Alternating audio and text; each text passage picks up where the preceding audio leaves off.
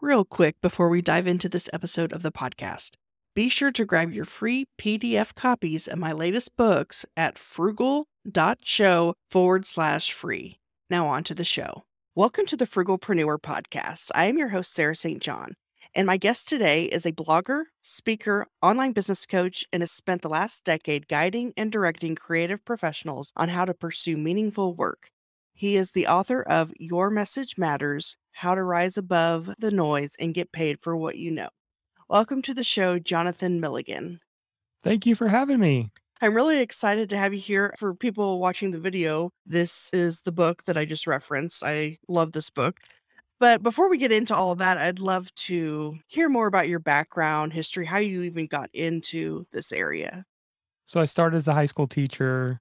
My parents were both educators. My my mom was an elementary teacher growing up. My dad was a high school teacher and basketball coach. And so I thought that was the avenue for me.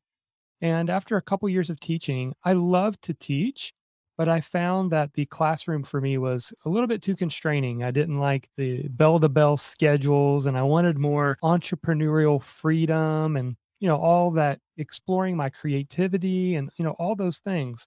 So I went on a journey. I really, back then, I didn't know what I was going to do. So then after a couple of things, trying this and that, I fell into this idea of starting a blog. And it was in two thousand nine. I started a blog originally for career professionals. Then I focused it in a little bit on helping accounting professionals with their careers. And then that little blog started just picking up steam and growing an audience and started figuring out, well, maybe I can earn money with this. So then I started exploring, well, how do you do an online course? And how do you get paid for doing a resume? And then things just built from there. So by two thousand eleven, about two and a half years later, I was basically blogging back then full time. Then I got into podcasting. Then I started teaching all this stuff because a lot of people were asking me, well, man, how did you like work on this business on the side and grow it into something? And that's what I love about this kind of business is you don't have to quit your day job and put all your chips in. This is like a low cost, easy business that you can start on the side and just work on it over time. And that's what I love. And that's my story. That's awesome. Yeah, I think that's kind of the route I took as well. And it kind of interesting, though, how you pivoted with your blog, further niche down, and then you got into podcasting, and then now you have an online membership. But yeah, I think that's really interesting. How does someone know then when it's time to pivot or niche down further or try something else? Right. So the thing that I often find working with a lot of clients is they tend to go too broad because it's logical. I did the same thing. I don't want to be too narrow because then logically we think it's going to be harder to reach my audience. But the truth is, if no one is raising their hand and saying, ooh, this is for me, then you haven't focused it enough. And what I found for the messaging part is as soon as I positioned myself as an accounting career coach, all of a sudden they started paying attention to me. Because if you think about it from an accountant standpoint, they're wanting career advice and help, and they're looking at their options online. And wait a minute, this guy specifically works with accounting people. He's my guy because he gets me. And if no one's saying that, oh, well, that person gets me, then you know you haven't really dialed in the messaging yet. And then the other part that you asked, the second part of the question is, how do you know when it's time to make that pivot? I probably jumped in too early. I'm a little bit more risky. And looking back, I'm like, well, you know, that was kind of risky. I had a wife and two young kids. Even though I was making money, I was kind of pushing it all in. But I think it, it really depends on the individual. And if you follow a methodology that I've used for years called Profit First, it really helps you to know what you categorize the money you are making in your side hustle, what gets categorized. And so when you have enough in the owner's pay account, for example, oh, well, I've got like six months or nine months, or I've got a year's worth of income sitting in my owner's pay account, and I know everything else will be taken care of. That's when you know. And so it really depends on the person. I love how in your book, you talk about a lot of different things, but it's all centered around using your expertise, monetizing your expertise, so to speak. So how did you get the idea to write this book? And I'd love to talk about some of the subject matter in there as well. Absolutely. So the the idea of the book was kind of an aha moment one day. So I, I used to sell a course when I was just the blogging guy. I used to sell a course called Blogging Your Passion University. And on the last day, we enroll people twice a year. On the last day, I said, hey, I'm going to hang out on live chat and I'm going to just answer every one of your questions. And so I was preparing that day to be like, the conversations I was going to have would be like, well, do you talk about this in your course? And do you cover this? And, you know, so I was preparing me for that. None of that happened. I was shocked. I was having multiple conversations all day long. And the number one thing that they talked about was, Jonathan, I know that your program could help me, but I just don't know if I can do it. I don't know if my message matters. I don't know if someone would pay me for my advice. I don't know if I have anything worth sharing. And I kept hearing that over and over again. And I walked away going, wow, it's not that they don't believe in the product, they don't believe in themselves. And that's when I knew, that's when I wanted to write a book. And so I think what surprises a lot of people is the first half of the book is more personal development. It's like understanding you. How are you wired? What are your strengths? Defining your message, like building a business around how you show up best for others. Then the last part of the book is actually the practical marketing advice. So I didn't want to just write a marketing book. I wanted to really help someone define what they do best and create a business around that. Yeah. And I love how the book is broken up because I love alliteration. And so like you have the first parts like define your message, purpose, people, and passion, and then market your message, create, capture, compile, connect, and live your message, encourage hearts, educate heads, empower hands. And I just love how it's very organized. Well, that's the teacher in me coming out, right? It's like, so you, so the old habits die hard. And it's like, as a teacher, I've got to make sure the students get it. How can I make it memorable? How can I break it down to its simplest parts? And so that's a little bit of my teacher coming out of me. And one of the things you talk about in the book are the four big reasons why your message matters. And I'd love for you to go into that. Yeah, absolutely. And I think there's probably more than four, but specifically, I wanted to give real examples of people so that you could really understand. And so even more important than four, six, seven, eight, I use examples of Walt Disney. That was a classic example. And it's funny because I read an eight hundred page biography of his. And I don't normally read books like that. And some of it was dry, kind of hard to get through, but I was reading it. And then that story that I shared in the book came out, and it was that moment in time when Walt Disney was really almost broke and unsure, and he got an opportunity to get in front of a big movie producer, and that movie producer watched his little cartoon reel, stopped it halfway through, laughed at him in his dream, and said, "No one will pay attention to a mouse. Housewives hate rats. They don't like mice. This will never work." And then stormed out. I just think in that moment, we could have almost lost Disney, Walt Disney World, all of those things.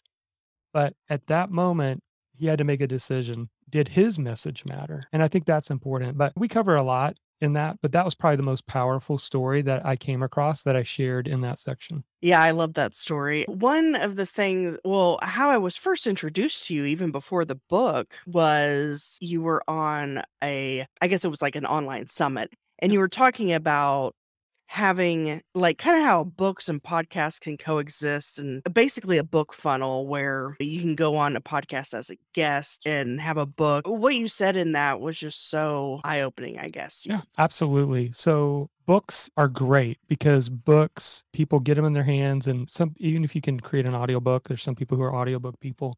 And I get that not everybody's a reader, but there are a lot that are. And if you can put your message or your framework into a book and someone consumes that, then you've got a, such a stronger relationship with that person, right? I, I know for me, that's what's true. It's like, I call them mentors from afar.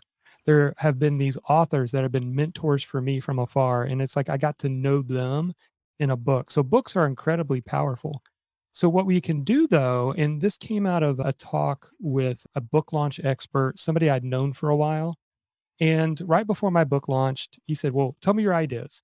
And I started listing all these marketing ideas. And he's like, Jonathan, you can't have your cake and eat it too, because I've done lots of these book launches what do you want? He forced me to get really specific on what I wanted.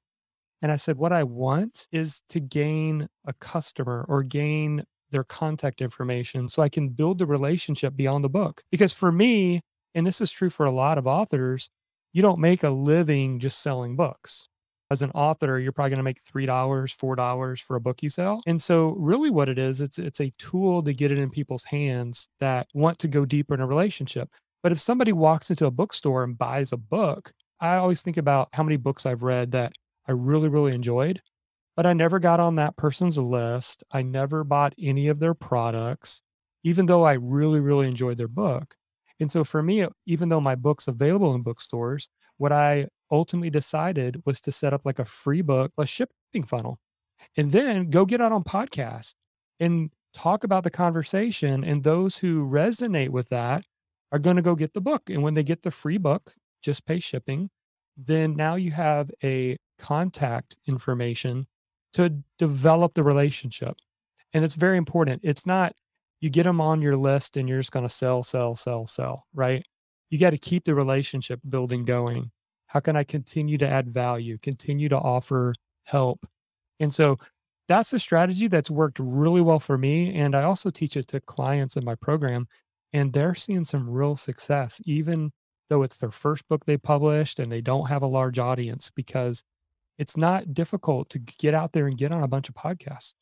Yeah. And I think a lot of people think that the way to make money from books is to sell them, you know, yeah. to uh, direct monetization. But really, if you're a business and your goal is to get either leads or a community, I think doing like the book funnel, the free plus shipping, or even, and this is what I've done like on Amazon, because I've self-published three books, but you know, on the first page of the look inside, it'll have some sort of lead magnet type thing. The person doesn't even have to buy the book to actually. Yep.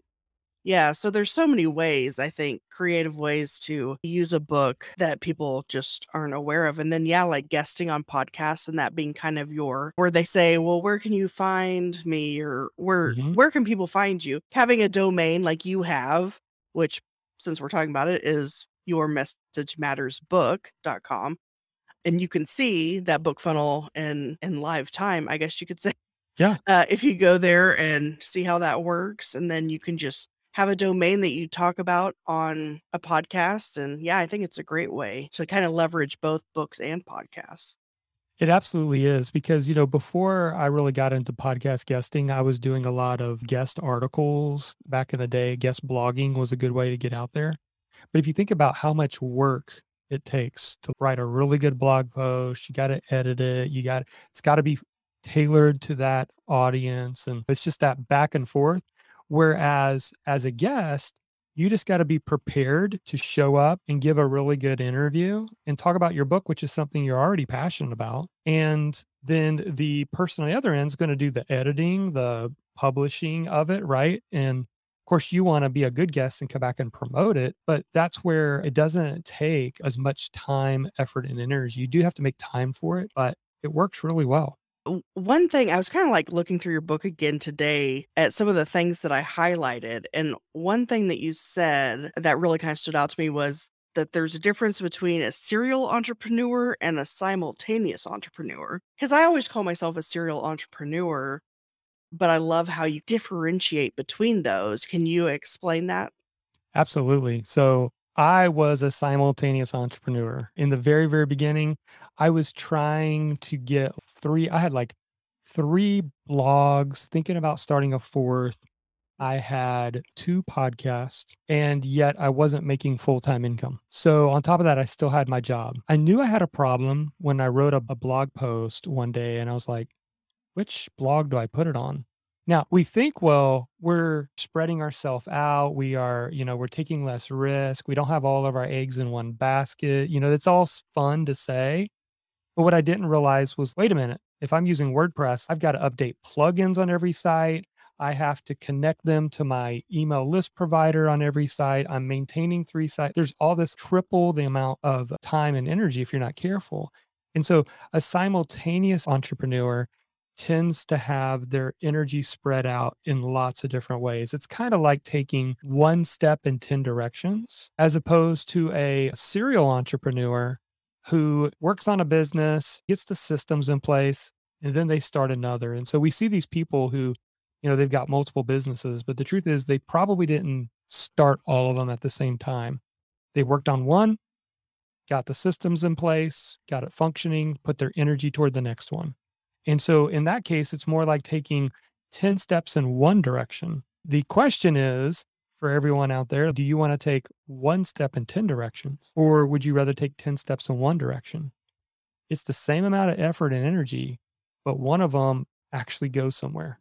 Yeah, I love that, because I had never even heard of simultaneous entrepreneur. I just heard serial entrepreneur, but that makes sense. Or or you could even look at it as like a pie or a pizza, where it's like, if you have one business that you're focusing one hundred percent on, you get the whole pie or pizza. But if you have eight different things going on, then you're only getting one slice, basically. And and I've made that mistake working on a few different things at one time. And it's like none of them can really get very far when you're spreading yourself thin that way. So I think, yeah. like you said, focusing on one thing and going all in on that. But of course, it can take people a while sometimes to figure out what that one thing is. But right. yeah, so I know you have an online community. Uh, I think you call it the Fast Track Lab. Mm-hmm. Can you explain? Because I've actually thought about, I need to join that, because all the courses on there, I'm like, oh, that would be good. And that one would be good. Can you explain more about that community? Absolutely. And so it's a membership. So it's a monthly membership. And then I show up twice a month. One of them is uh, a class. We call it the Fast Track class. And the second one a month is office hours. And then, of course, all the past classes, there's like eighty some classes in there now, are all on demand, able to go watch, that cover all aspects of growing a business online. It's kind of like, one student called it Netflix for content creators.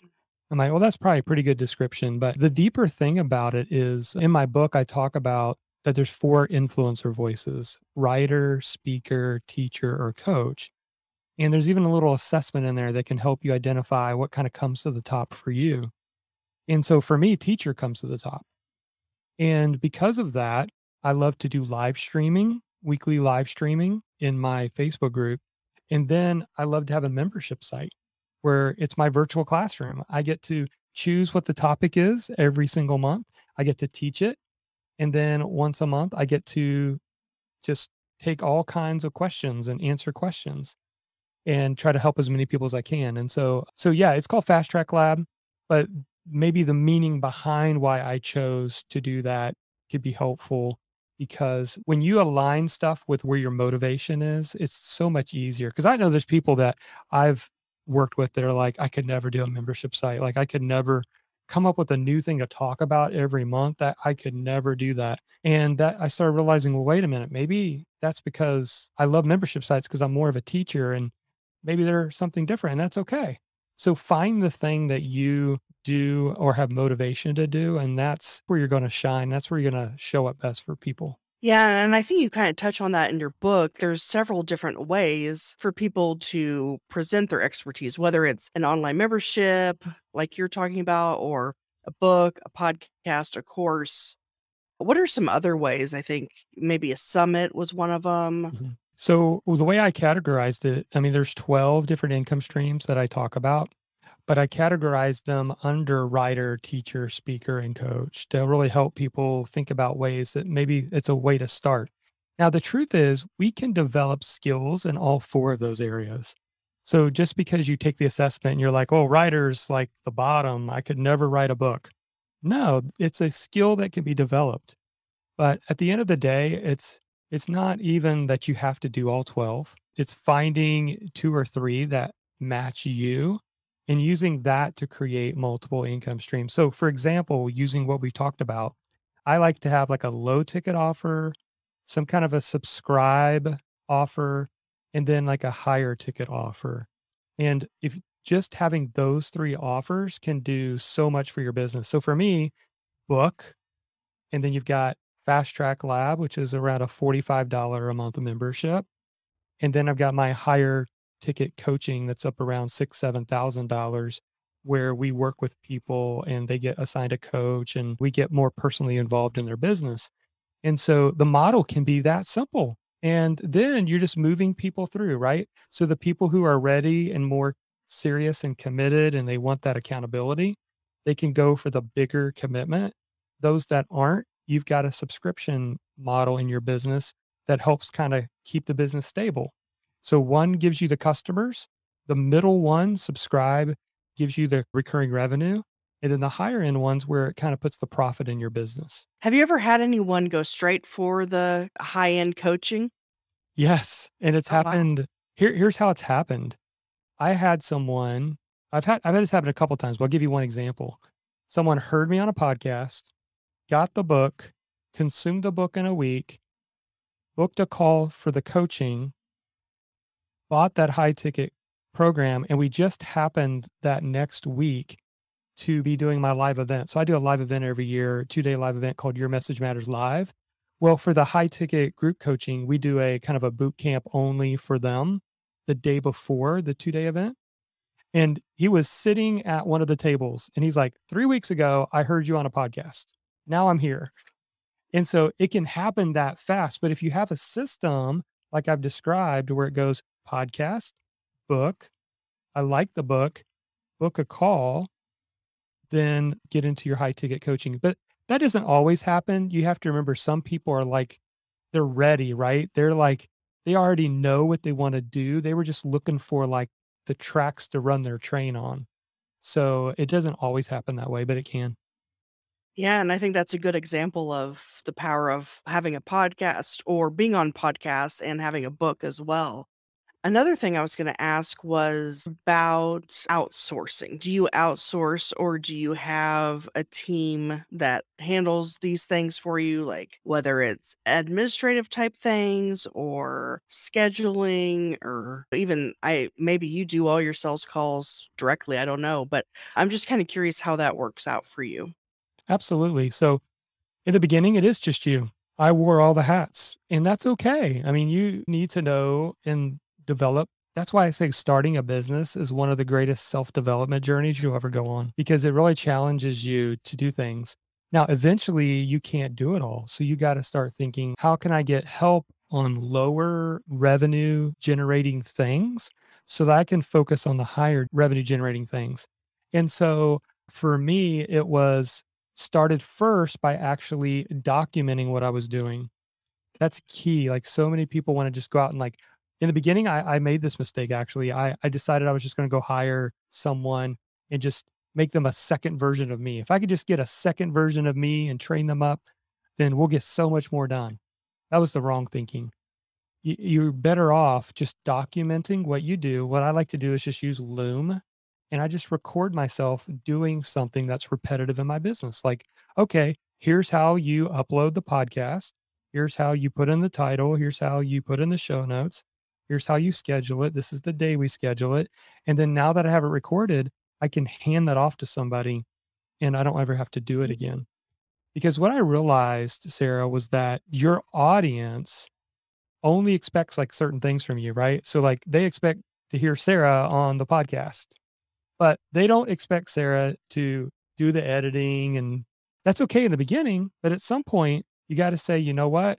What if I could give away that editing time so that I could do more interviews, or so I could work on a course that I want to create that actually makes money in my business? And so you got to document first, and then start by just start simple. You don't have to go all in. A lot of people think, well, I can't afford to hire somebody. But what I realized, Sarah, was one of the first things I outsourced was doing my weekly blog post, the picture that goes on the blog post, the featured image. And what I realized, I was spending twenty minutes trying to design that in Canva and all that stuff. And then I thought, well, wait a minute. Somebody actually, somebody asked me like, Jonathan, how much is your time worth? And back then I was like, one hundred dollars an hour. Okay. So if it's taking you twenty, thirty minutes, that's fifty bucks, right? Yeah. So would you pay somebody fifty dollars to design a weekly image for you? I said, no way. And he said, you're already doing it. Gotcha. I got the lesson. And so you don't have to start off big. You can start off just, hey, two hours a week, six, seven, eight, nine dollars an hour. You can find really good help out there. I did build it up over time. And so eventually I hired a O B M, which is great for people in the online business space. It, it stands for Online Business Manager, who can handle more of the operations and allow you to do what you love, the creative part. Where do you recommend searching for help? I've had excellent, I found excellent people, people who've been with me for six, seven years mm-hmm. on Upwork. Mm-hmm. So you can go to Upwork and search and find people. And again, you can start off two hours a week, five hours a week. You can put limits on them. And yet it gives you back. Think about it. If you just gave, if you got somebody five hours a week, that's five hours a week that you get back to do something else. So I think the biggest struggle for a lot of entrepreneurs is they really challenge to growing is a capacity issue. So if I'm only able to work forty hours, that's all I can do for the business. But if I've got team around me, now we can grow because we're at three hundred hours a week that we can put into things. And you don't get there over, overnight. You need to move towards that. You know, growing that capacity. Yeah, that's a good point, because that's kind of where I'm at now, is thinking about getting like a virtual assistant or something. Yeah. Because like you said, there's certain things like being on the podcast that you have to do yourself, but then other things like whether it's editing or administrative tasks or whatever, as long as you have a S O P, they learn how to do it. I mean, yeah, because I guess ultimately how much is your time worth? It's like you were saying, let's say you charge fifty bucks an hour, or one hundred bucks an hour. But you can hire someone and pay them ten bucks and it takes them an hour. I mean, yeah, it's just, it, it's common sense after a while. But of course, when someone's starting out or they don't have a big budget, it's, it's hard to. It is. And what I had to do is I had to realize, wait a minute, I can't have nine to five thinking on this. I've got to have a business entrepreneurial mind. And what I realized, and it took actually a, a mentor to tell me, Jonathan, like, hiring somebody is not a cost. It's actually an investment, because if it frees you up five hours so that you could go sell a coaching program that makes you thousands of dollars, that's a better time spent than this over here. And so it's, it's an investment. It's, it's not a cost. And it, it's hard, I know, in the beginning, but you have to eventually make that shift. And the good news is you don't have to go all in. You don't have to hire somebody full time, right? You don't have to hire somebody forty thousand dollars a year to go from zero to forty thousand. So yeah, definitely. Well, awesome. Well, I appreciate your time today. Was there anything else that you wanted to discuss that we hadn't gone over? No, I think, I think the, you know, the message here is that uh, you can start a business on the side, and an online business is great because it, it doesn't create as much of a all-in time commitment, like trying to start a brick and mortar business, and you can keep the cost low in the beginning and really learn some of the skills. And then when you're ready, start outsourcing, building that business and and growing it. And at the end of the day, it's about serving people with your story, your skills, your experience, and your message. So that, that's kind of the big takeaway. Yeah, I appreciate it. And that's kind of what I always say is an online business, it has such low overhead that it can cost next to nothing to start one. And so if someone's looking for a frugal way, I guess, to start a business, I definitely recommend going the online route. There's so many different things you can do versus, you know, like you said, retail, brick and mortar, that the overhead is just really high and probably increasingly getting higher and higher as time goes on. So, well, people can find you at market your message dot com, or they can get the book at your message matters book dot com. I'll also have show notes at the sarah st john dot com forward slash message. Well, thank you so much for your time today. I really appreciate it. Yeah, thanks for having me. Are you a frugalpreneur looking to connect with like-minded individuals? Join our community on Slack, connect with fellow listeners, share your thoughts on episodes, engage in meaningful discussions, including money-saving tips and entrepreneurial insights, and help shape the future of the Frugalpreneur podcast. Plus, you can submit your questions in written or audio form to be featured on the show. Let's build a supportive space together. Join us now at frugal dot show forward slash slack. See you on the inside.